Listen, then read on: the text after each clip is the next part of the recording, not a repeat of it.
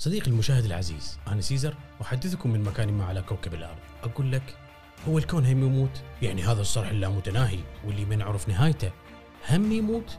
الإجابة نعم مثل ما إحنا كلنا من إن وجدنا على سطح هذا الكوكب الجميل ولحد الآن إحنا نموت فالكون هم يموت بس هو لويش يموت؟ هو الكون أصلا شنو علاقته بينا؟ يلا حضر لي شايك أو قهوتك وخلي نبلش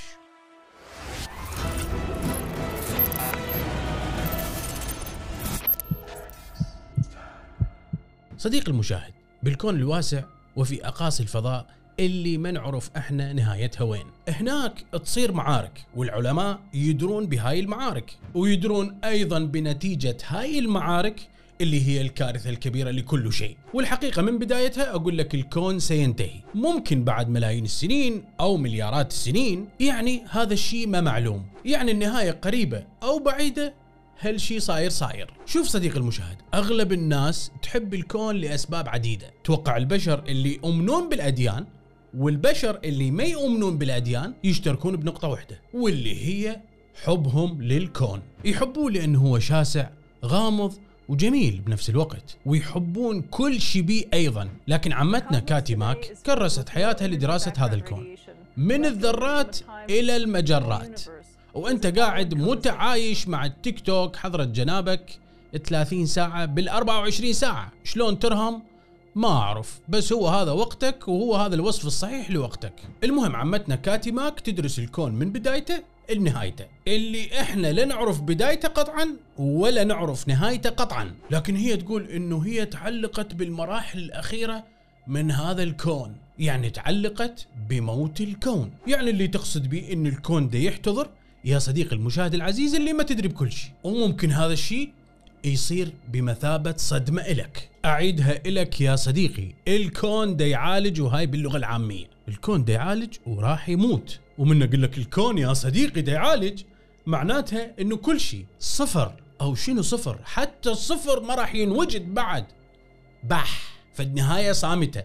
ما نعرف نوصفها. والبشر اللي من سكان الأرض أو من سكان المريخ يعرفون إنه الكون من المفروض أن يكون أبدي والحقيقة انه هو مو أبدي. يجي يوم وينتهي.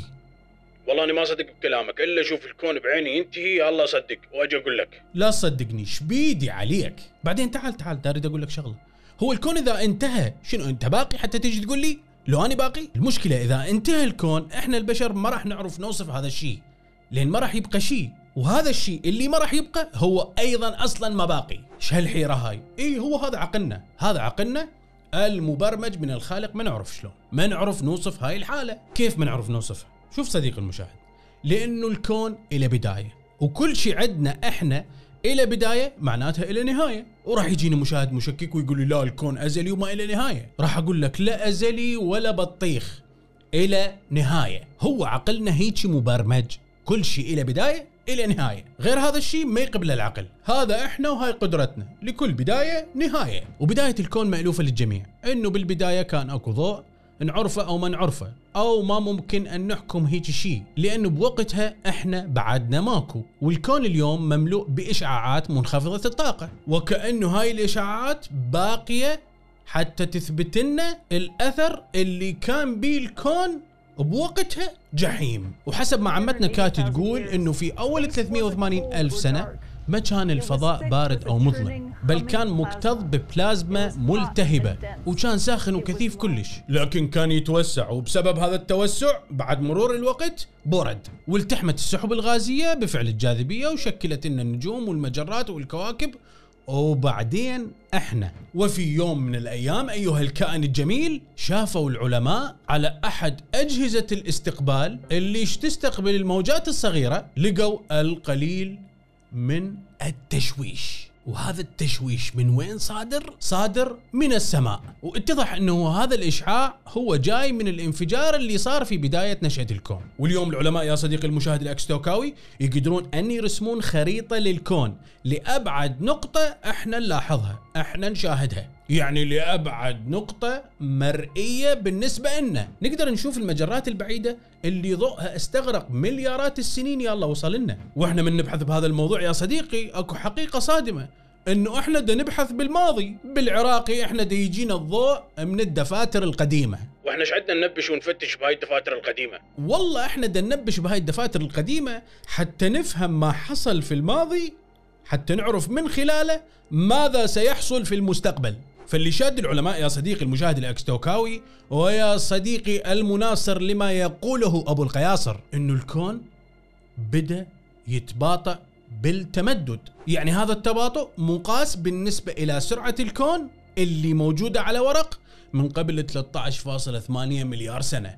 وهذا الرقم اللي أنا ما مقتنع به ما أعرف ليش من الممكن الجينات اللي وارثها أني ما تصدق هذا الرقم. المهم أنه إحنا نقدر نشاهد اصطدامات المجرات الكبيرة مع بعضها ونقدر نشاهد الانفجارات اللي شكلت النجوم. وتقول عمتنا كاتي إنه إحنا نقدر نشوف إنه هاي الاصطدامات تقل حدوثها شيء بعد شيء. ونقدر أن نحسب مقدار هذا التباطؤ.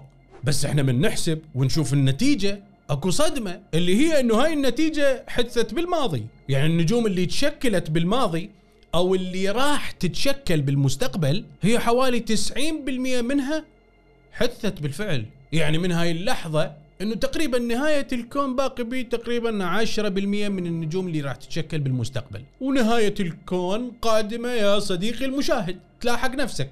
بس هو شلون يصير هالشي؟ شوف يا صديقي المشاهد الأكستوكاوي هذا الموضوع يصير بعدة طرق. لكن أشهر هاي الطرق يسموها الموت الحراري. شنو يعني يا حبيبي؟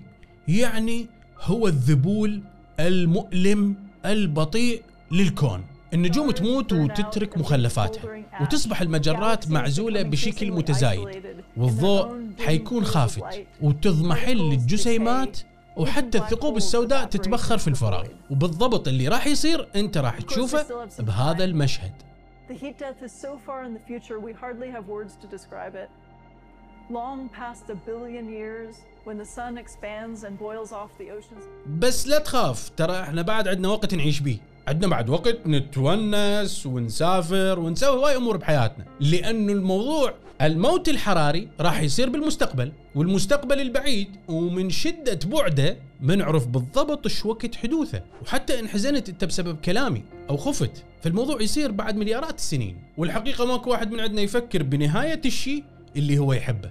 حبنا للكون وتعلقنا بالسماء فشي عظيم عندنا إحنا البشر فما نفكر بنهايته. لكن يا صديقي المشاهد العزيز قد تكون حقيقة موت الكون هي أكثر عمقا من موت البشر بحد ذاته وهي الحقيقة اللي مسلم إلها كل البشر إن كان شخص ديني أو إن كان شخص لا ديني. ممكن أن نقنع أنفسنا باستراتيجية غير معلومة أو غير معروفة. وهي أنه جزء من البشر راح يشهدون هاي النهاية. هاي النهاية المؤلمة اللي هي قد تكون بعد مليارات السنين. أو قد تكون هسه لا أحد يعلم. لكن دعني أسألك سؤال. إن مات ما نحبه وهو جمال الكون من الذي سيبقى في هذا الفراغ الذي لا نعرف أن نسميه حتى؟ إن مات هذا الكون فماذا ستكون تسمية هذا الظلام؟ من سيبقى شاهدا على كل شيء؟